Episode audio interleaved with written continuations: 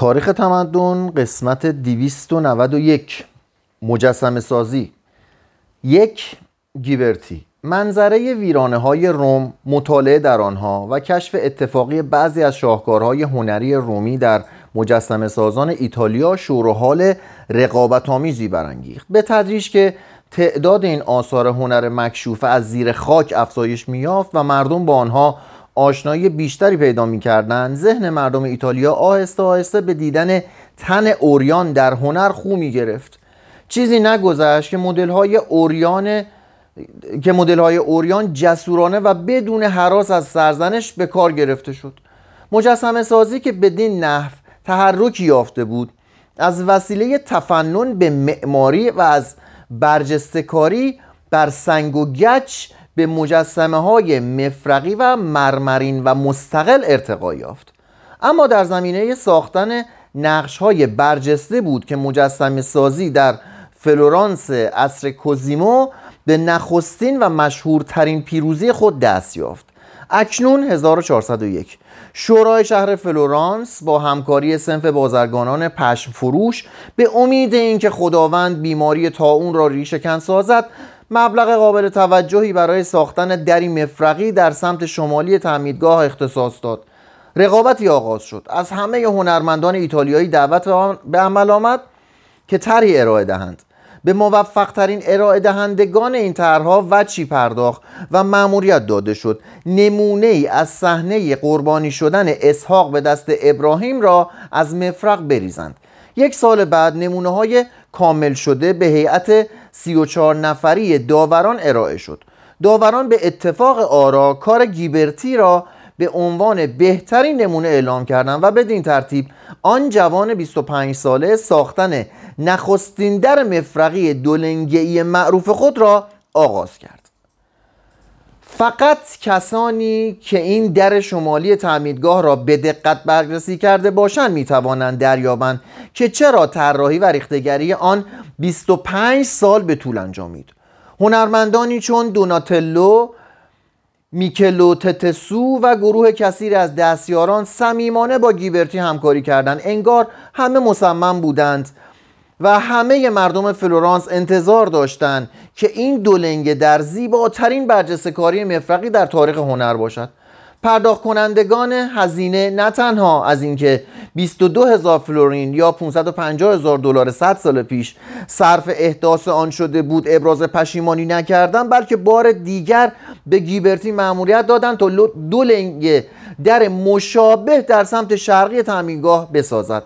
1425 در این مأموریت دوم که 27 سال به طول انجامید گیبرتی دستیارانی داشت که یا پرآوازه بودند یا در آینده نزدیک مشهور می شدند و در نتیجه کارگاه او در جریان کار به صورت یک مدرسه هنری درآمد که چندین نابغه هنری پرورش داد. همچنان که دو لنگه در اولی صحنه هایی از عهد جدید را تصویر کرده بود گیبرتی اینک در این در دوم نیز صحنه از داستان های عهد قدیم را در ده قاب بند از خلقت آدم گرفته تا ملاقات ملکه سبا با سلیمان ارائه داد. در اینجا قرون وسطا و رنسانس با هماهنگی کامل به هم رسیدند. دولنگی در دوم به تصدیق همگان حتی از در قبلی نیز زیباتر بود. مردم فلورانس از این آثار چنان شادمان شدند که او را به عضویت شورای شهر برگزیدند و به وی املاک قابل توجهی بخشیدند تا نیاز مادی او در دوران آخر عمر تأمین شود. دو دوناتلو. او تنها بخشی از هنر خود را در کارگاه گیبرتی فرا گرفت. پس از آن بلافاصله مستقلا برای خود مشغول کار شد. لطف زنانه برجسته کاری های گیبرتی را کنار گذاشت به مجسمه های مردان روی آورد و در مجسمه سازی انقلابی پدید آورد. آن هم نه فقط از طریق پذیرفتن شیوه ها و اهداف مجسم سازی کلاسیک بلکه بیشتر از راه وفاداری شدید به طبیعت. نبوغ هنری دوناتلو به سرعت نبوغ گیبرتی رشد نکرد اما به پهنه و اوج بیشتری دست یافت. پس از آنکه نبوغش به حد کمال رسید شاهکارهای شاهکارهای بیشمار به وجود آورد. فلورانس را از مجسمه های فراوان خود انباش و در سرزمین های ماورای آلپ بلند آوازه گشت. در 22 سالگی با تراشیدن پیکره از پتروس حواری برای معبد اورسان میکله با گیبرتی به رقابت پرداخت. در 23 سالگی دوناتلو مشغول تراشیدن پیکره داوود برای کلیسای جامع شد. این نخستین مجسمه از داوودهای متعددی بود که او ساخت. جذابیت این موضوع هیچگاه برای تخیل او از بین نرفت. شاید زیباترین آنها داوود مفرقی باشد که کوزیمو سفارش آن را داد. در سال 1430 ریخته شد. در صحن کاخ مدیچی برپا گشت و اکنون در کاخ بار جلوی فلورانس است.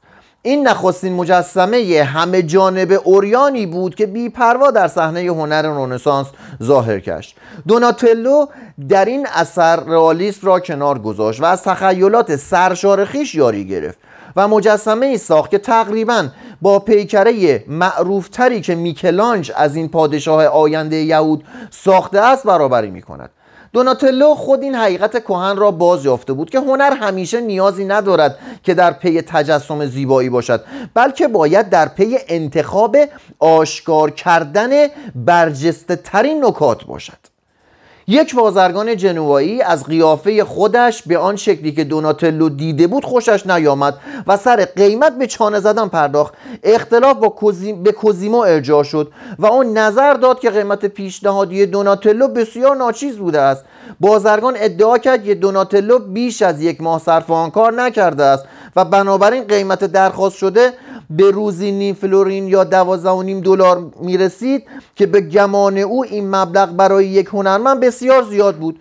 دوناتلو پیکره بالاتنه را به هزار تکه متلاشی کرد و گفت که این مرد فقط می‌تواند درباره قیمت لوبیا از روی آگاهی نظر بدهد. شهرهای ایتالیا ارزش کار دوناتلو را بهتر میفهمیدند و برای به خدمت گرفتن او با هم رقابت می‌کردند. سینا روم و ونیز چندی او را به خدمت گرفتند اما او در پادوا بود.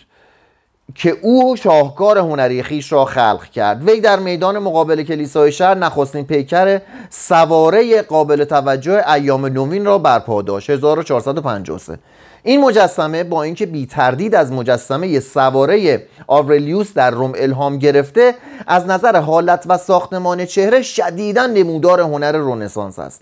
مردم پادوا به این قهرمانی که از چنگ فنای روزگار گریخته بود به دیده حیرت و افتخار مینگریستند و به نشانه سپاس از زحمات شش ساله هنرمند مبلغ 1650 دوکاتو طلا یا 41250 هزار دلار به او پاداش دادند و از وی خواستند تا این شهر را موتن خیش سازد. اما دوناتلو به بهانه غریبی نپذیرفت. هنر او هیچگاه در پادوا جایی که همه او را می ستودند رشد نمی کرد او می بایست به خاطر هنر به فلورانس بازگردد. آنجا که مردم جملگی همه چیز را مورد انتقاد قرار می‌دادند. چون اونجا ازش تعریف می‌کردن نمون گفت میرم جایی که ازم انتقاد کنند که بتونم پیشرفت کنم. عملا هم به فلورانس بازگشت. زیرا کوزیمو به اون نیازمند بود و خود او هم کوزیمو را دوست داشت. کوزیمو کسی بود که هنر را درک می‌کرد و به او سفارش های زیاد و هنرمندانه می‌داد. بین آنها چنان تفاهمی وجود داشت که دوناتلو از کوچکترین اشاره کوزیمو هر چرا که او می‌خواست در میافت هنرمند و حامیش هر دو با هم پیر شدند و کوزیمو چنان از این مجسمه ساز حمایت کرد که دوناتلو به ندرت در اندیشه پول بود. به گفته وازاری او پولهایش را در سبدی که از سقف کارگاهش آویزان بود به جای می نهاد و به دستیاران و دوستانش اجازه داده بود بدون گرفتن اجازه به اندازه احتیاجشان از آن بردارند. وقتی کوزیمو در حال احتضار بود 1464 به فرزندش پیرو توصیه کرد که از دوناتلو نگهداری کند. پیرو خانه در خارج شهر به استاد سالخورده بخشید. اما دوناتلو که کارگاه معنوسش را به هوای آفتابی و حشرات روستا ترجیح می‌داد اندکی بعد دوباره به فلورانس بازگشت و تا 80 سالگی زندگی را به سادگی و با رضایت به سر آورد. همه هنرمندان تقریبا همه مردم فلورانس در مراسم تشییع جنازه او شرکت کردند و جنازهش همانطور که خود خواسته بود در سردابه کلیسای سان لورنتسو در کنار آرامگاه کوزیمو به خاک سپرده شد 1466 دوناتلو هنر مجسمه سازی را بی اندازه توسعه بخشید. گاه گاه به حالتها و طرحهای مجسمه هایش قدرت بیش از حد می‌داد و اغلب از نظر شکل روکاری نواقصی داشت. اما نقص کارهای او بیشتر معلول این واقعیت بود که او به تجسم زندگی واقعی بیشتر اهمیت می‌داد تا به زیبایی. آنچه مد نظرش بود یک اندام نیرومند و تندرست نبود بلکه نقش کردن شخصیت یا حالت روحی با همه با همه پیچیدگیش بود. دوناتلو چهره پردازی در مجسمه سازی را با بست آن از زمینه دینی به زمینه غیر دینی و با دادن تنوع بیمانند فردیت و قدرت به شخصیت های آثار خیش به تکامل رساند. او با غلبه بر صدها مشکل فنی نخستین مجسمه بزرگ سواره را که از جنبش رونسانس برای ما به مانده از خلق کرد. تنها یک مجسمه ساز بعدها توانست به اوجی برتر از او دست یابد. آن هم تازه با به ارث بردن آنچه که دوناتلو آموخته به کار بسته و آموزش داده بود. او برتولدو شاگرد دوناتلو و معلم میکلانج بود. سه لوکا دلاروبیا. تصویری که از مطالعه زندگی نامه های گیبرتی و دوناتلو اثر وازاری در ذهن ما شکل می‌گیرد کارگاه یک پیکر ساز دوران رونسانس را به شکل یک شرکت تعاونی با اعضای بسیار نشان می‌دهد که یک تن آن را اداره می کرد اما در آن هنر روز به روز و نسل در نسل از استاد به هنرجو منتقل می شد در این کارگاه های مجس... در این کارگاه ها مجسم, ساز... مجسم سازانی کم اهمیت تر پرورش یافتند که گرچه نام چندان بلندی از خود در تاریخ برجا نگذاردن اما به نسبت خود تلاش کردند به زیبایی فانی و گذران شکلی جاودانی بخشند. نانی دیبانکو ثروت سرشاری به ارث برده بود و در نتیجه میبایست آدم بیکاره بارایت اما عاشق مجسمه سازی و دوناتلو شد و با شوق و علاقه نزد دوناتلو آنقدر به کارآموزی پرداخت تا آنکه توانست کارگاه مستقلی برای خود ترتیب دهد.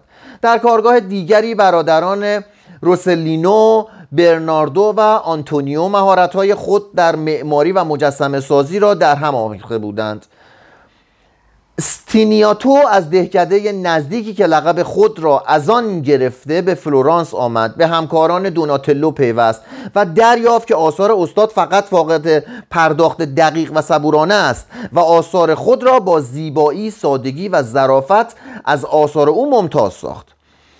استینیانو در 36 سالگی درگذشت و هرگاه چون استادش از عمر 80 برخوردار می‌شد چه بسا بسیار آثار ارزنده که از خود به یادگار نمیگذاشت. لوکا دلاروبیا 82 سال عمر کرد و از آن به نحوی شایسته بهره برد. او کار با گل صورتگری را تا به حد هنری ارزنده ارتقا بخشید و شهرتش از دوناتلو نیز فراتر رفت. روبیا که مانند بیشتر هنرمندان دوران رونسانس کار خود را با زرگری آغاز کرد اکنون همه مردم فلورانس لوکا را به عنوان استاد هنر می ستودند روبیا تا این تاریخ از شیوه های سنتی معمول در هنر در هنر مجسمه سازی پیروی کرده بود. با این وجود در همین ضمن با استفاده از گلروس نیز دست به تجربیاتی زد و کوشیده بود راهی بیابد که در آن بتوان از این ماده نرم و انعطاف پذیر در ترکیب اثر در ترکیب اثر طوری استفاده کرد که جلوهی به زیبایی مرمر داشته باشد. او گل رس را به شکل دلخواه خیش قالبگیری می کرد روی آن را با لعابی از مواد شیمیایی گوناگون میاندود و آن را در کوره مخصوصی میپخت. تعداد سفارشات چنان زیاد شده بود که او به فکر افتاد تا مگر از وسایلی برای تسریع کار استفاده کند. لوکا قلمرو تازه از هنر آفرید و یک خاندان دلاروبیا پدید آورد که تا پایان قرن همچنان شکوفا باقی ماند. قسمت بعد نقاشی. مازاتچو. در ایتالیای قرن چهاردهم نقاشی بر مجسمه سازی تسلط داشت. در قرن پانزدهم مجسمه سازی بر نقاشی سبقت گرفت. در قرن 16 هم نقاشی بار دیگر تسلط خود را به دست آورد. شاید نبوغ جوتو در قرن 14 هم دوناتلو در قرن 15 هم و لئوناردو رافائل و تیسین در قرن 16 هم در این دگرگونی تا حدودی نقش داشته است. با وجود این نبوغ بیشتر معلول روح یک عنصر است نه علت آن. شاید در زمان جوتو بازیابی و مکاشفه مجسم سازی مجسمه سازی کلاسیک هنوز چنان انگیزه و هدایتی را که بعدا به گیبرتی و دوناتلو داد فراهم نکرده بود. اما چرا این انگیزه ها که در قرن 16 هم به اوج خود رسید؟ کسانی چون سانسووینو چلینی و همچنین میکلانج را به مرتبه بالاتری از نقاشان آن زمان ارتقا نداد. و چرا میکلانج که در اصل یک مجسم ساز بود بیش از پیش به نقاشی روی آورد؟ آیا علت این بود که هنر رونسانس نیازها و کاربردهایی گسترده تر و عمیقتر از آن داشت که از عهده مجسم سازی برایت هنر که به یاری وسعت اندیشه و وفور ثروت حامیان به آزادی رسیده بود می‌خواست تمامی زمینه تصویر و تزئین را در بر گیرد. انجام این مهم از طریق مجسم سازی مستلزم صرف وقت، تلاش و پول هنگفت بود. حالان که نقاشی با آمادگی بیشتری می‌توانست هیته وسیع دوگانه اندیشه های مسیحی و مشرکانه را در عصری پرفیز و پرشتاب بیان کند. کدام مجسم سازی می‌توانست داستان قدیس فرانسیس را به سرعت با استادی جوتو تصویر کند؟ از این گذشته ایتالیای دوران رنسانس هنوز عده کثیری از مردمان را نیست که احساسات و اندیشه هایشان هنوز قرون وسطایی بود در بر می و حتی اقلیت آزاد شده نیست هنوز بازتاب ها و خاطره های الهیات کهن و امیدها ترسها تصورات رازوانه ایثار و ملاطفت و ندای نافذ معنوی آن را گرامی می داشت همه اینها و نیز زیبایی ها و آرمان های ابراز شده در مجسمه های یونانی و رومی میبایست در هنر ایتالیا راهی باز کند و قالب خود را بیابد و نقاشی اگر نه با صداقت و ظرافت بیشتر که لااقل آسانتر از مجسمه سازی می‌توانست از عهده انجام این مهم برایت مجسمه سازی با چنان شور و علاقه و صبوری جسم انسان را مورد مطالعه قرار داده بود که نمی‌توانست در اندیشه ارائه روان آدمی باشد. هرچند مجسمه سازان گوتی گاه گاه سنگ های باروح میتراشیدند. هنر رنسانس میبایست هم تن و هم روان هم چهره و هم احساسات انسان را تواما نمایش دهد. میبایست ناگزیر در برابر همه حالات پارسایی شفقت شور رنج شور رنج دودلی نفس پرستی غرور و قدرت حساس باشد و از آنها تاثیر پذیرد. نمایش این حالات با مرمر مفرق یا گلروس محتاج نبوغ و زحمات طاقت فرسا بود.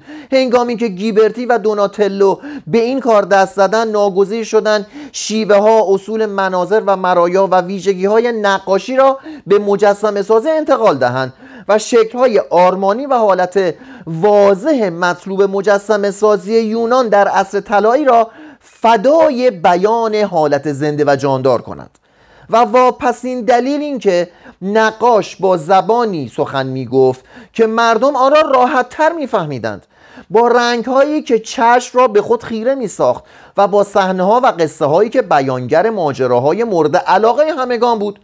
کلیسا نیز دریافت که نقاشی سریعتر از حجاری مرمرهای سرد یا ریختن مفرقهای تیر مردم را به هیجان می آورد و صمیمانه تر بر دلهایشان می نشیند هرچه رونسانس پیش می‌رفت و هنر هیتو هدفش را گسترده تر می کرد مجسم سازی بر پشت صحنه عقب می نشست و نقاشی پیشروی می کرد و همانطور که مجسم سازی نافذترین وسیله بیان احساسات در نزد یونانیان بود نقاشی با گسترش زمینه خود و تنوع بخشیدن به شکلها و پیشبرد مهارت‌های خیش هنر برتر و متشخص دوران رونسانس و در واقع روح و چهره این دوره گشت. با این حال نقاشی در این دوره هنوز کورمال کولمال راه خود را می و به بلوغ خیش نرسیده بود. پاولو اوچلو آنقدر به مطالعه اصول ژرفنمایی سرگرم شد که دیگر هیچ چیز علاقهش را بر نمی انگیخت فرا آنجلیکو از نظر زندگی و هنر کمال نمونه آرمانی قرون وسطایی بود. تنها مازاتچو بود که روح تازه هنر را که چندی بعد در آثار بوتیچلی، لئوناردو و رافائل به پیروزی رسید احساس کرد. معدودی از هنرمندان کوچک اسلوبها و سنتهای نقاشی را انتقال داده بودند. جوتو گادوگادی را تعلیم داد. گادو به نوبه خود به تاده و گادی آموزش داد و این یک و این یک نیز فنون این هنر را به آنیلو گادی آموخت. شاگرد آنیلو به نام چینی و چنینی دانش انباشته شده ی اصر خیش را در باب ترسیم، ترکیب، موزاییک روغن ها، جلاها و سایر جنبه های نقاشی در کتاب هنر گرد آورد. 1437 هنر داشت به دین تبدیل می شد بزرگترین شاگرد آنیلو راهبی از پیروان فرقه مذهبی کامال دولی به نام لورنسو موناکو بود. برونللسکی، گیبرتی و دوناتلو به درک آن نزدیک شده بودند. پاولو اوچلو تقریبا همه عمر خود را وقف این مشکل کرد. شب همه شب با تحمل خشم زنش در آن باره به قور می پرداخت یک بار به زنش گفت این فن چقدر دلانگیز است. آه ای کاش فقط می توانستم تو را با لذات آن آشنا کنم. پاولو به کمک یک ریاضیات دان فلورانسی به نام آنتونیو مانتی دست به کار فرمول بندی اصول فن ژرف نمایی شد و در مورد چگونگی ترسیم دقیق بزرگی نامتناسب اشیایی که به جلوی صحنه نزدیکتر می‌شوند مطالعاتی انجام داد. پرسپکتیو سرانجام احساس کرد که این نکات اسرارآمیز را به صورت قواعدی درآورد. با استفاده از این قوانین امکان داشت که با تصویر یک بودی تصویر سه بعد را القا کرد. نقاش می توانست البته تصویر دو بودی سه بود یه بودی که میشه یه خط. نقاش می توانست فضا و عمق را نیز ارائه دهد. این کشف به گمان پاولو انقلابی بود که از هیچ انقلاب دیگری در تاریخ هنر ارزش کمتری نداشت.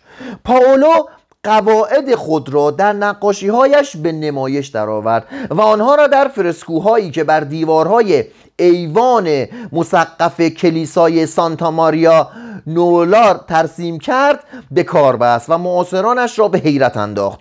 هرچند گذشت زمان و ساییدگی تدریجی آنها را از بین برده است.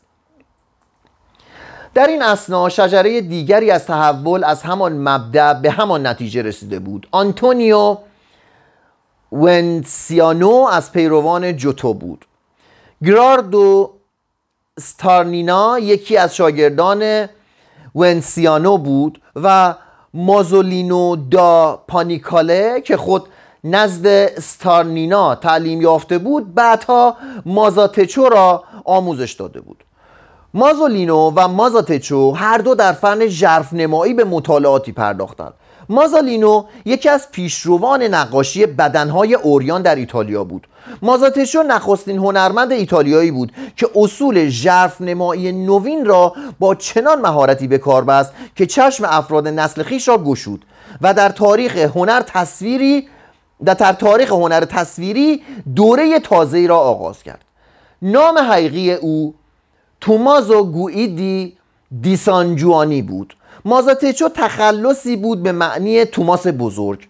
همانطور که مازولینو توماس کوچک معنی می‌دهد. مازاتچو که در سنین نوجوانی قلمو به دست گرفته بود چنان شیفته نقاشی شد که همه چیز دیگر را از یاد برد.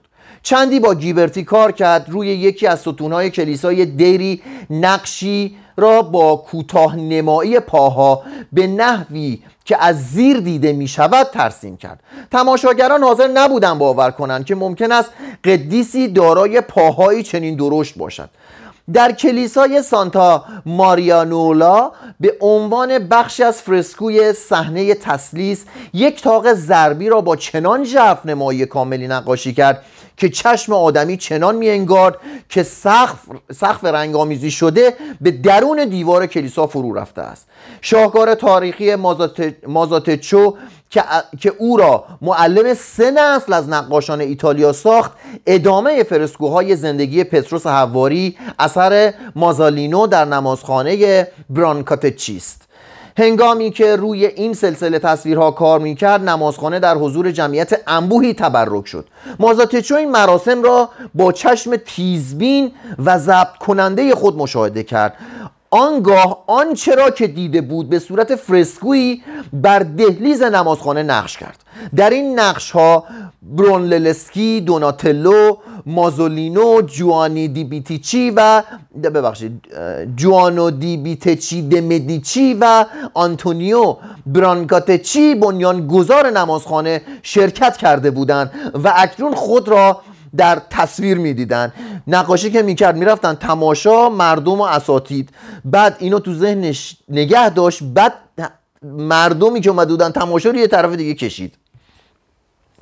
در سال 1425 به علتی که اکنون برای ما مجهول است مازاتچو کار خود را ناتمام گذارد و به روم رفت. از آن پس دیگر از او اطلاعی نداریم و فقط حدس می‌زنیم که بیماری یا سانحه او را در جوانی و نابهنگام از پای درآورده باشد. هیچ کس پس از مرگ دارای چنین شاگردانی سرشناس نبوده است و هیچ هنرمندی پس از جوتو ناخواسته این گونه نفوذ و تأثیر نداشته است. دو فرا آنجلیکو. در میان این نوآوری های شورانگیز فرا آنجلیکو آرام آرام در راه قرون وسطایی خویش پیش می‌رفت. او که در یک روستای توسکانی به دنیا آمده بود و گویدو دو دی پیترو نام گرفته بود در جوانی به فلورانس آمد و احتمالا نزد لورنسو موناکو به مطالعه نقاشی پرداخت. به زودی استعدادش بارور شد و با آنکه همه چیز گواهی می‌داد که آینده خوش و پراسایشی در انتظار است عشق به آرامش و امید به رستگاری او را به جرگه راهبان دومینیکی راند 1407 پس از مدتهای مدید کارآموزی در شهرهای گوناگون فراجوانی در دیر سان دومینیکو در فیزوله اقامت گزید 1418 در آنجا فرانجلیکو در عالم خوش گمنامی به تصیب نسخ خطی و کشیدن تابلوهای نقاشی برای کلیساها و انجمنهای برادری دینی پرداخت. در سال 1436 فرایارهای سان دومینیکو و دیر جدید سان مارکو که میکل و تتسو به سفارش و با هزینه کوزیمو ساخته بود منتقل شدند. این کوزیمو ببینید چی بوده. در طول نه سال بعد جوانی حدود پنجاه فرسکو بر دیوارهای صومعه کلیسا مرکز اجتماعات خوابگاه سفرهخانه ها بیمارستان راهروها و حجره های دیر ترسیم کرد. در همان ضمن احکام دین را با چنان اخلاص فروتنانه اجرا می کرد که راهبان دیگر او را فرا آنجلیکو برادر فرشته خوی نامیدند. هیچ کس هیچگاه او را خشمگین ندید یا موفق نشد او را برنجاند. قدیس توماس قدیس توماس آ کمپیس بعدها در وجود او تحقق کامل شبه مسیح را می‌دید. البته به استثنای یک خطای خندهدار. در تابلوی واپسین داوریان راهب فرشت خوی فرقه دومینیکیان نتوانست از تسلیم چند تن از راهبان فرقه فرانسیسیان به دوزخ خودداری کند. نقاشی برای فراجوانی نوعی ادای فرزیزه دینی و نیز نمایش زیبایی و شادمانی بود. او با همان حالتی که دعا می‌خوان نقاشی می‌کرد و هرگز پیش از نیایش نقاشی نمی‌کرد. هدفش بیشتر القای پارسایی و خداشناسی بود تا آفرینش زیبایی. آنجلیکو در حجره خود صحنه تاجگذاری مریم ازرا را تصویر کرد. این موضوع مورد علاقه او بود و گاه بیگاه از این موضوع تابلوی می‌کشید. از همه بهتر تاب... از همه بهتر تابلویی است که آنجلیکو در خوابگاه دیر سان مارکو کشیده است و در آن چهره های مسیح و مریم از عالی ترین چهره های نوع خود در تاریخ هنر به شمار می رود شهرت این آفرینش های پارسانه پارسایانه. شهرت این آفرینش های پارسایانه موجب شد تا صدها سفارش به جوانی برسد.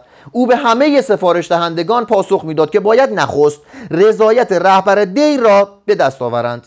در صورت حصول چنین توافقی وی در انجام سفارش دریغ نمی‌ورزید. هنگامی که پاپ نیکولاس پنجم از او دعوت کرد که به روم برود آنجلیکو حجره فلورانس خود را ترک کرد و برای آرایش نمازخانه پاپ با صحنه از زندگی قدیس استیفان و قدیس لارنتینوس به روم رفت.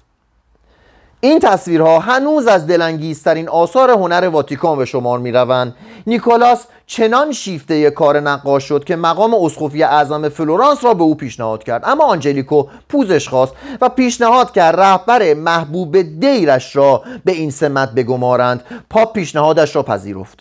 هیچ نقاشی جز گرکو سبکی یگانه و مخصوص به خود مثل فرا آنجلیکو نداشته است و همه اینها با چنان روح ایثار و پاکی احساس و اندیشهی جان گرفتند که شیرین ترین لحظات قرون وسطا را در خاطره ها زنده می سازند و هرگز دیگر در نهضت رنسانس نظیرشان آفریده نشد. این آخرین فریاد روح قرون وسطا در هنر بود.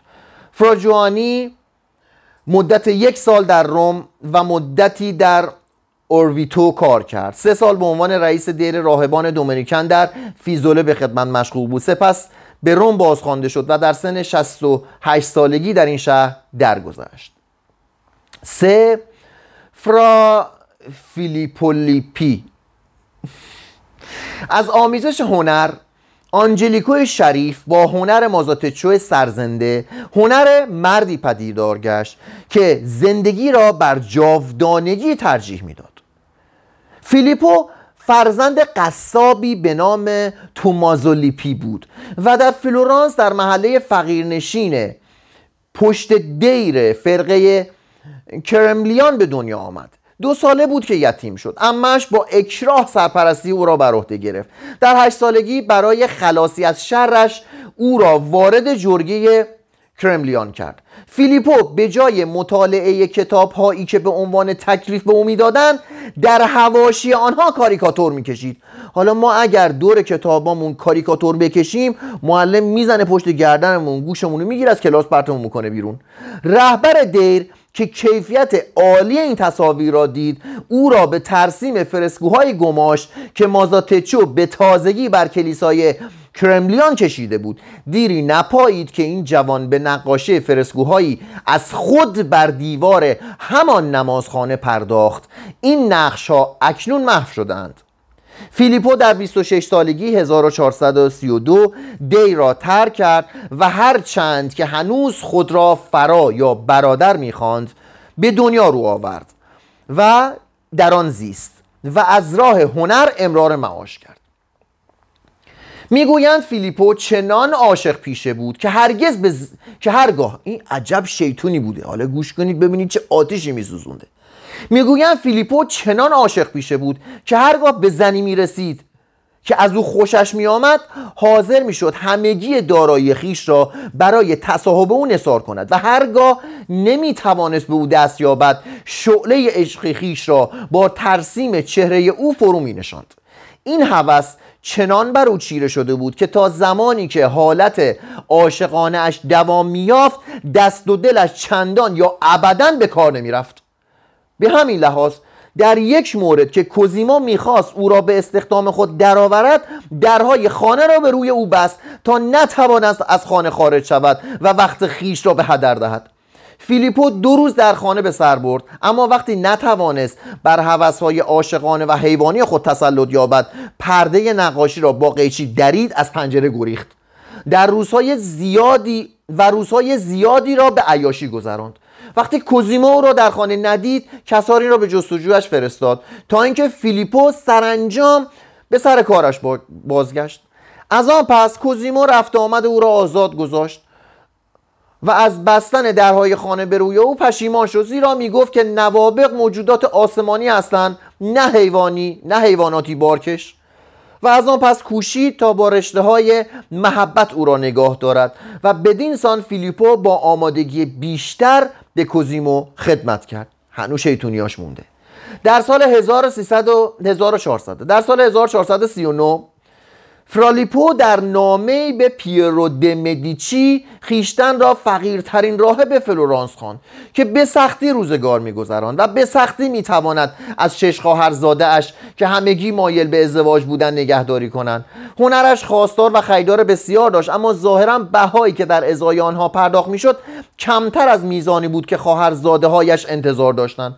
از نظر اخلاقی هم نمی بایستی در وضعی آنچنان رسوایی انگیز باشد. زیرا می‌بینیم که بارها ترسیم نقاشی هایی در دیرهای گوناگون در دیرهای گوناگون راهبه ها به او محول می شود در دیر سانتا مارگریتا در پراتو عاشق لوکرتسیا بوتی که راهبه یا سرپرست راهبه ها بود شد و از رهبر دیر تقاضا کرد اجازه دهد که لوکرتسیا مدل مریم عذرا برای او بشود. چیزی نگذشت که هر دو با هم از دیر گریختند. لوکرتسیا به رغم سرزنش ها و خواهش های پدرش به عنوان معشوق و نیز مدل نقاشی با هنرمند به سر برد. مدل تصویرهای زیادی از مریم عذرا شد و برای او پسری به دنیا آورد که بعدها به نام فیلیپینو لیپی شهرت یافت. این ماجرا را به حساب هنر فیلیپو نگذاشتند و در سال 1456 از او دعوت کردند تا صحنه های زندگی یحیای تعمید دهنده و قدیس استیفان را در محل همسرایان کلیسا نقش کند. این نقش ها که اکنون با گذشت روزها آسیب فراوان دیدهاند در زمان خود شاهکار به شمار می آمدند فیلیپو انجام این وظیفه را با روحیه آزاد و پرتحرک خود متناقض و ملال‌آور یافت و دوباره از کلیسا پا به فرار گذاشت. در سال 1461 کوزیمو پاپ پیوس, پاپ پیوس دوم را ترغیب کرد تا فیلیپو را از ادای فرایض روحانی معاف کند. به نظر می رسید که فیلیپو خود را از قید وفاداری نسبت به لوکرتسیا نیز که دیگر نمی توانست چون باکره این مدل نقاشی او شود معاف پنداشته باشد معاف پنداشته باشد. هیچی. تا طرف دختر بود و خوش کل بود و جوون بود معشوقش بود در روش نقاشی می‌کرد. بعد که دیگه سنش رفت بالا گفت تو دیگه نمی‌تونی واسه من مدل نقاشی بشی خدافز اولیای کلیسا کلیسای پراتو. از هر راهی که می توانستند کوشیدن او را برای اتمام نقاشی ها بازگردانند. کلا سر به هوا بود. و سرانجام ده سال پس از آغاز کار کارلو دمدیچی پسر نامشروع کوزیمو که اکنون محرر پاپ بود. او را راضی کرد که کار را به پایان رساند. فیلیپو در صحنه به خاک سپردن استیفان همه توان خود را به کار برده است. به رغم بیبندوباری در روابط جنسی و شاید به سبب حساسیت مهرالود او در برابر زیبایی زنان زیباترین آثار او تصاویری است که از مریم ازرا کشیده است. این تصاویر گرچه روحانیت لطیف تصاویر آنجلیکو از مریم را ندارند اما احساسی عمیق از زیبایی لطیف جسمانی و مهر بیپایان را القا می کند در آثار فرا فیلیپو خانواده مقدس به صورت یک خانواده ایتالیایی با ریزکاریای خانگی جلوگر می شود و تصویر مریم ازرا با زیبایی شهوتانگیز جسمانی نمایانگر آغاز رونسانس شرکامیز است. فیلیپو بر فریبندگی های زنانه مریم های خود ملاحت روحانی ظریفی نیز افسود که شاگرد او بوتیچلی آن را سرمشق خود قرار داد. در سال 1466 شهر اسپولتو فیلیپو رو دعوت کرد تا بار دیگر داستان مریم ازرا را در محراب کلیسای اعظم بازگوید. بس که خوش حساب بود کلی هم مشتری داشته. اکنون که شور و شهوت او فرو نشسته بود با علاقه و پشتکار به کار مشغول شد. اما با فرو نشستن شهوت توانایی های او نیز به شکست گرایید و دیگر نتوانست تعالی نقش های دیواری پروتو را تکرار کند. در جریان این تلاش بود که به درود حیات گفت 1469 به گفته وازاری به دست بستگان دختری که توسط او اخفال شده بود مسموم گشت.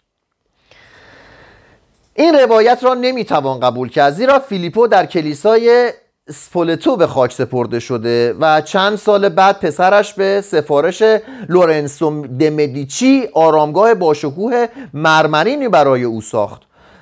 هر آن کس که زیبایی می آفریند سزاوار است که نامش به نیکی برده شود. اما با کمال شرمندگی ناچاریم در مواردی از کار بعضی از هنرمندان با شتاب عبور کنیم. از جمله دومنیکو ونتسیانو و قاتل احتمالی او آندرا دل کاستانیو.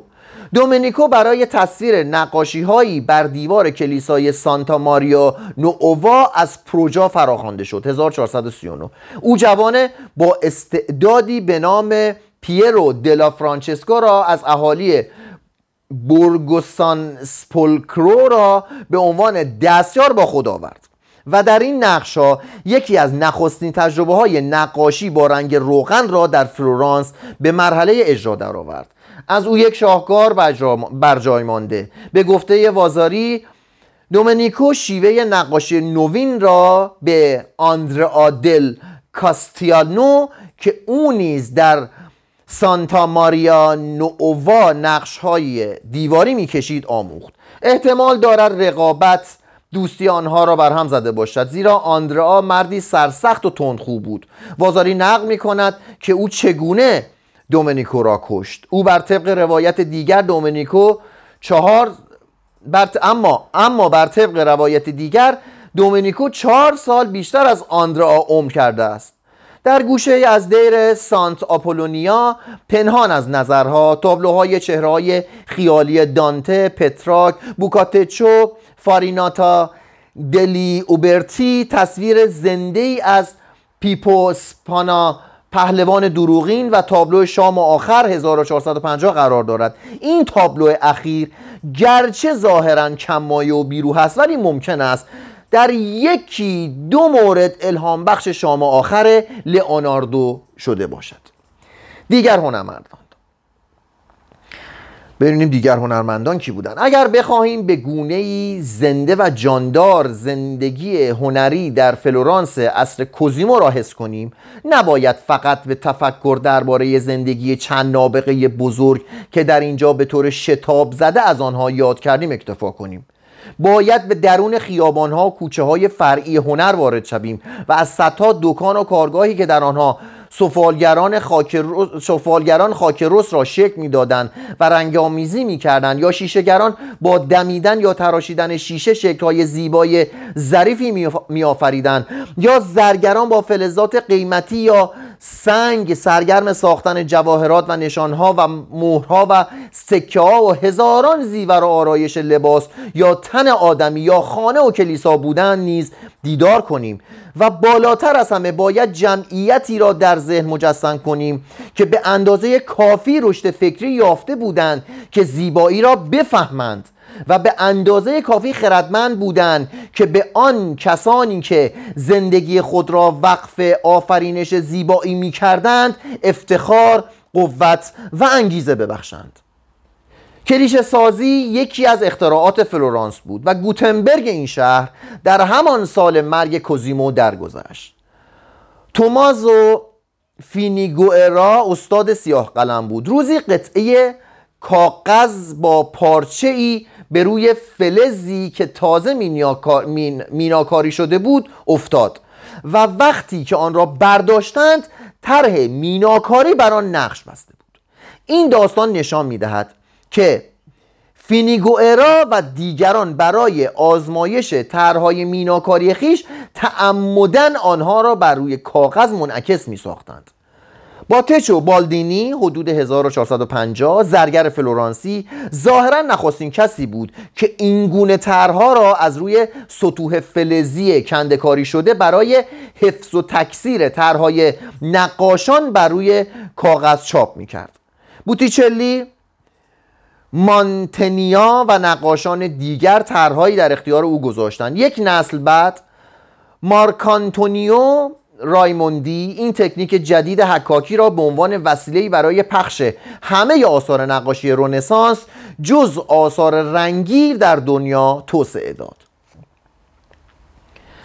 آخر از همه از مردی نام می‌بریم که در هیچ تقسیم بندی نمی گنجد و بهترین تعریفی که به شناخت او کمک می کند این است که جامعه همه فضائل زمان خیش بود. لئون باتیستا آلبرتی در انواع فعالیت های عصر خویش جز سیاست شرکت جست. وی از پدر و مادری تبعیدی در ونیز به دنیا آمد. هنگامی که کوزیمو به فلورانس بازخوانده شد وی نیز به این شهر بازگشت و عاشق محافل هنری موسیقی ادبی و فلسفی آن شد. فلورانس نیز او را چون مردی با کمالات بسیار ستود و گرامی داشت. وی هم خوبرو و هم نیرومند بود. در کلیه ورزش های بدنی بر همه برتری داشت. می توانست با پاهای بسته از بالای سر مردی بپرد. می توانست در کلیسای جامع سکه ای را چنان به بالا پرتاب کند که به سقف گنبد بخورد و خود را با رام کردن اسبان وحشی و کوهنوردی سرگرم می کرد صدایی خوش داشت و با چیره دستی ارگ می نواخت خطیبی توانا و آقای معدب و خوشمشرب بود و نسبت به همه کس جز زنها که آنها را با سماجتی نامطبوع و احتمالا خشمی ساختگی حجو می کرد با سخاوت بود. او که به پول اعتنای چندانی نداشت سرپرستی املاک خود را به دست دوستان سپرد و آنان را در درآمدش سهیم کرد. عقیده داشت که انسان اگر اراده کند از عهده هر کاری برمیآید. آلبرتی مثل لئوناردو نیم قرن بعد از خود در چندین رشته استادی برجسته یا دست کم متبهر بود. ریاضیات، مکانیک، معماری، مجسمه سازی، نقاشی، موسیقی، شعر، نمایش نویسی، فلسفه و قوانین مدنی کلیسایی. تقریبا درباره همه این موضوعات چیز می نوشت دو گفتار درباره زنها و هنر عشق ورزیدن و همچنین مقاله معروفی در باب نگهداری خانواده نوشت. هر بار که تابلوی می‌کشید کودکان را صدا می‌زد و موضوع و مفهوم تابلو را از آنها می‌پرسید. و اگر تابلو برای کودکان نامفهوم بود آن را شکستنی به حساب می آورد او از جمله نخستین کسانی بود که رمز کاربرد اتاقک تاریک را کشف کرد. آلبرتی که اساسا معمار بود از شهری به شهر دیگر می‌رفت و نما یا نمازخانه هایی به سبک معماری روم باستان بنا می کرد او رسالت خود را به شکل مکالمات گپ مانند به ایتالیایی سریح و ساده می نوشت به حدی که حتی یک کاسب هم می توانست آنها را بخواند. آلبرتی از لحظات دینی بیشتر یک رومی بود تا مسیحی. از لحاظ دینی ببخش. آلبرتی از لحاظ دینی بیشتر یک رومی بود تا مسیحی. وقتی به آینده می اندیشید ترس خود را از زوال ایمان مسیحی که می‌تواند دنیا را در آشوب کردار و اندیشه قوتور سازد بیان می‌کرد. کوزیمو با وی توافق نظر داشت و در سالهای کهولت هیچ آرامشی بهتر از آرامش ویلاهای روستایی در کنار دوستان نزدیک و مجموعه آثار هنری و کتابهایش نیافت. کوزیما از بیماری نقرس به سختی رنج برد و در آخرین سالهای عمر اداره امور داخلی کشور را به دست لوکا پیتی سپرد و او نیز از این فرصت برای افزودن بر ثروت خویش استفاده کرد. ثروت خود کوزیمو علی‌رغم بذل و بخشش های مکررش تقلیل نیافته بود. همواره متذکر می‌شد که خداوند در بازگرداندن بخشش های او همراه با سود کلان همیشه یک قدم از او پیش بوده است. کوزیمو در اقامتگاه روستایی خویش نزد فیچینو که تحت حمایت مالی او بود به مطالعه آثار افلاطون پرداخت. دوستان و دشمنان کوزیمو که از آشوب در دستگاه حکومت بیمناک بودند هر دو در مرگش 1464 سوگواری می‌کردند و تقریبا همه مردم شهر در تشییع جنازه او تا آرامگاهی که دزیدریو دا استینیانو به سفارش خود او در کلیسای سان لورنسو آماده کرده بود شرکت جستند. کوزیمو عملا حکومت جمهوری را برانداخته بود اما آن آزادی که او جلویش را صد کرده بود آزادی ثروتمندان برای حکم با فساد و خشونت بر کشور بود. گرچه کوزیمو گاه گاه مرتکب ستمگری می‌شد و از این راه سوابق حکومت خود را لکه دار می کرد اما دوران فرمانروایی او به طور کلی یکی از آرامترین و پرآسایشترین و با نظمترین دورانهای تاریخ سیاسی فلورانس به شمار می رود یکی دیگر از این دورانها دوران حکومت نواده او بود که به دست پیشینیانش تربیت شده بود. کمتر شاهزاده ای تا این حد خردمندانه سخاوتمند بود یا به این خلوص به پیشرفت بشریت علاقه داشت. فیچینو گفته است من به افلاتون بسیار مدیونم اما دین من به کوزیمو از آن کمتر نیست. او برای من واقعیت فضیلت هایی را نشان داد که افلاتون مفهوم آنها را برای من روشن کرده بود. در دوران حکومت کوزیمو جنبش اومانیسم شکوفا شد. نبوغ افراد گوناگون با ها و کمک های سخاوتمندانه او بارور شد. افلاتون که مدتها تحت شعاع ارسطو قرار گرفته بود به صحنه فکری بشریت بازگشت. شورای شهر فلورانس تصویب کرد که لوح گور او را با عالی ترین لقبی که می‌توانست به کسی اهدا کند بیارایند پدر میهن. و راستی که کوزیمو سزاوار چنین لقبی بود. جنبش رنسانس با او سر برافراشت. در روزگار نواده اش به سرحد تعالی رسید و در دوران حکومت نواده زاده اش روم را فتح کرد. از بسیاری از گناهان چنین خاندانی می‌توان به آسانی چشم پوشید. فصل چهارم اصل طلایی 1464 1492 پیرو ایل گوتوزو. پیرو فرزند کوزیمو در پنجاه سالگی ثروت قدرت و بیماری نقرس پدر را به ارث برد. حتی از کودکی به این بیماری خاص ثروتمندان مبتلا بود و معاصرانش برای اینکه از سایر پیروها متمایزش کند او را ایل کوتوزو یعنی نقرسی مینامیدند. و این مردی نسبتا توانا و دارای فضایل اخلاقی بود و چند مأموریت سیاسی را که از طرف پدر به او محول شده بود با موفقیت به انجام رسانیده بود. نسبت به دوستان ادبیات دین و هنر گشاده دست بود. اما هوش خوشمشربی و حضور ذهن کوزیمو را نداشت. کوزیمو برای تحکیم پایه های قدرت سیاسی خیش وام های هنگفتی به شهروندان متنفذ پرداخته بود. حال پیرو ناگهان این وام ها را بازخواست. ماکیاولی می‌گوید که چند تن از بدهکان از ترس ورشکستگی انقلابی علیه وی برپا کردند. اینا برای مدت کوتاه حکومت را به دست گرفتند. اما هواخواهان خاندان مدیچی به زودی حکومت را به آنان باستاندند و پیرو تا پایان عمر 1469 به حکومت آشفته خویش ادامه داد. از او دو فرزند به جای ماند لورنسو 20 ساله و جولیانو 16 ساله. مردم فلورانس باور نمی‌کردند که این جوانان حتی از عهده گردانیدن امور خانوادهشان برآیند چه رسد به اداره امور حکومت. گروهی از شهروندان خواستار بازگشت حکومت جمهوری هم به مفهوم واقعی و هم به شکل صوری بودند. بسیاری از بروز هرج و مرج و جنگ داخلی میترسیدند. لورنسو همه را شگفت زده کرد.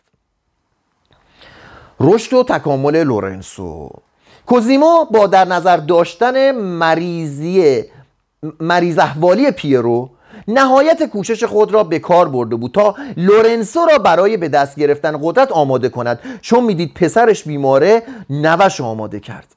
پسرک زبان یونانی را زبان یونانی را نزد یوانس آرجیروپولوس و فلسفه را نزد فیچینو آموخته بود و با شنیدن گفتگوهای دولتمردان شاعران هنرمندان و اومانیست ها ناخودآگاه معلوماتی را فرا گرفته بود. فنون جنگی را آموخت و در 19 سالگی در مسابقه شمشیربازی که بین فرزندان خانواده های سرشناس فلورانس برگزار شده بود جایزه اول را نه از روی لطف بل... نه از روی لطف بلکه با لیاقت خیش رو بود. بر زره او در آن مسابقه یک عبارت فرانسوی نقش بسته بود. عصر طلایی باز میگردد که می توانست شعار رونسانس نیز باشد. در این میان به سرودن غزلهایی به سبک دانته و پتراک نیز پرداخته بود و از آنجا که به شیوه آن ایام میبایست درباره عشق بنویسد در میان خانواده های اشراف به جستجوی زنی پرداخت که بتواند شاعرانه به او دل ببندد. لاجرام لوکرسیا دوناتی لاجرم لوکرتسیا دوناتی را برگزید و همه فضائل او جز افت تأصف انگیزش را ستود را نداد بش زیرا وی ظاهرا هرگز به لورنسو اجازه نداد تا از سرحد قلم فرسایی گامی فرانهد. گفت فقط می‌خواد این چیز بنویسی. دست کود دست دراز نکن. پیرو که از ازدو... که پیرو که ازدواج را علاج قطعی عشق عشق پیشگی.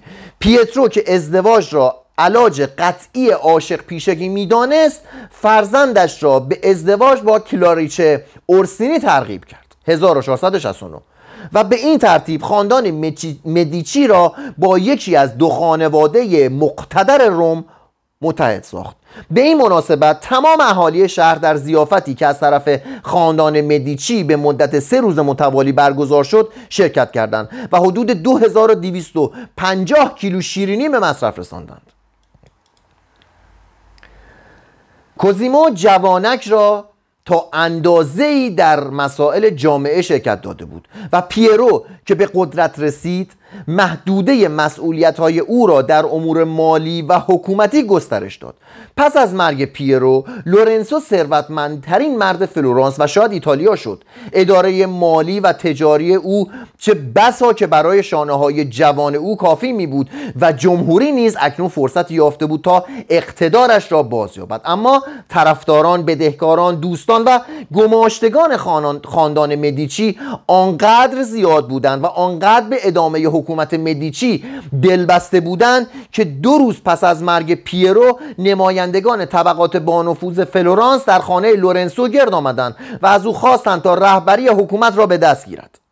راضی کردن او کار دشواری نبود. امور مالی تجارتخانه مدیچی چنان با وضع مالی شهر پیوند داشت که وی میترسید تسلط دشمنان, با دشمنان یا رقیبان بر قدرت سیاسی موجب ورشکستگی وی شود. لورنسو برای فرونشاندن انتقاداتی که از جوانی و سن و سال او می‌شد شورای از افراد با تجربه شهر برگزید تا در همه کارهای مهم از مشورت آنها بهره گیرد. گرچه در سراسر دوران حکومت خیش با شورا مشورت می‌کرد اما به زودی چنان لیاقتی از خود نشان داد که رهبریش به ندرت مورد سوال قرار می‌گرفت. لورنسو با گشاد دستی برادر جوانش را در اختیارات خویش سهیم ساخت اما جولیانو به شعر و موسیقی و نیزه بازی و عشق ورزی بیشتر علاقه داشت. وی لورنسو را تحسین می‌کرد و با خوشنودی همه اختیارات و افتخارات حکومت را به او واگذاشت. لورنسو به همان شیوه‌ای حکومت می‌کرد که کوزیمو و پیرو حکومت کرده بودند. تا سال 1490 یک شهروند عادی باقی ماند. اما خطی مشت سیاسی را به بالیا به بالیایی که در آن هواداران خاندان مدیچی اکثریت مطلق را داشتند دیکته می‌کرد. بالیا که طبق قانون اساسی قدرت مطلق اما موقتی داشت در زمان فرمان روایی خاندان مدیچی به صورت شورای هفتاد نفری دائمی درآمد. شهروندان با این کار موافقت کردند زیرا پیشرفت همچنان ادامه داشت. هنگامی که دوک میلان در سال 1471 از فلورانس دیدن کرد از دیدن نشانه های ثروت در این شهر و بیش از آن دیدن آثار هنری فراوانی که کوزیمو، پیرو و لورنسو در کاخ مدیچی و باغ‌های آن گرد آورده بودند دچار حیرت شد. اذعان کرد که تابلوهای نقاشی نفیسی که در این مجموعه دیده است بیش از مجموعه تابلوهای نقاشی سراسر دنیاست. هنگامی که لورنسو در رأس هیئتی از اهالی فلورانس به روم رفت تا به مناسبت ارتقای سیکتوس چهارم به مقام پاپی به او تبریک گوید 1471 ثروت خاندان مدیچی بیش از پیش فزونی گرفت. سیکتوس به پادشاه این به پاد... سیکتو... سیکستوس به پاداش این اقدام بار دیگر اقدام امور مالی دربار پاپ را به خاندان مدیچی سپرد. لورنسو بلا فاصله پس از بازگشت از روم با نخستین بحران بزرگ حکومت خویش روبرو شد که در حل آن توفیق چندانی نداشت. شهر ولترا اعلام استقلال کرد.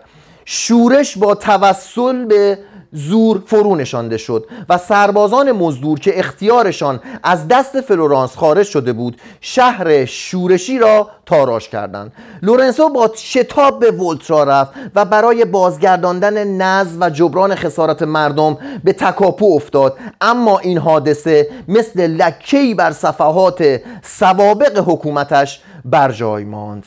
ادامه این داستان فردا شب. شب همتون به خیر باشه.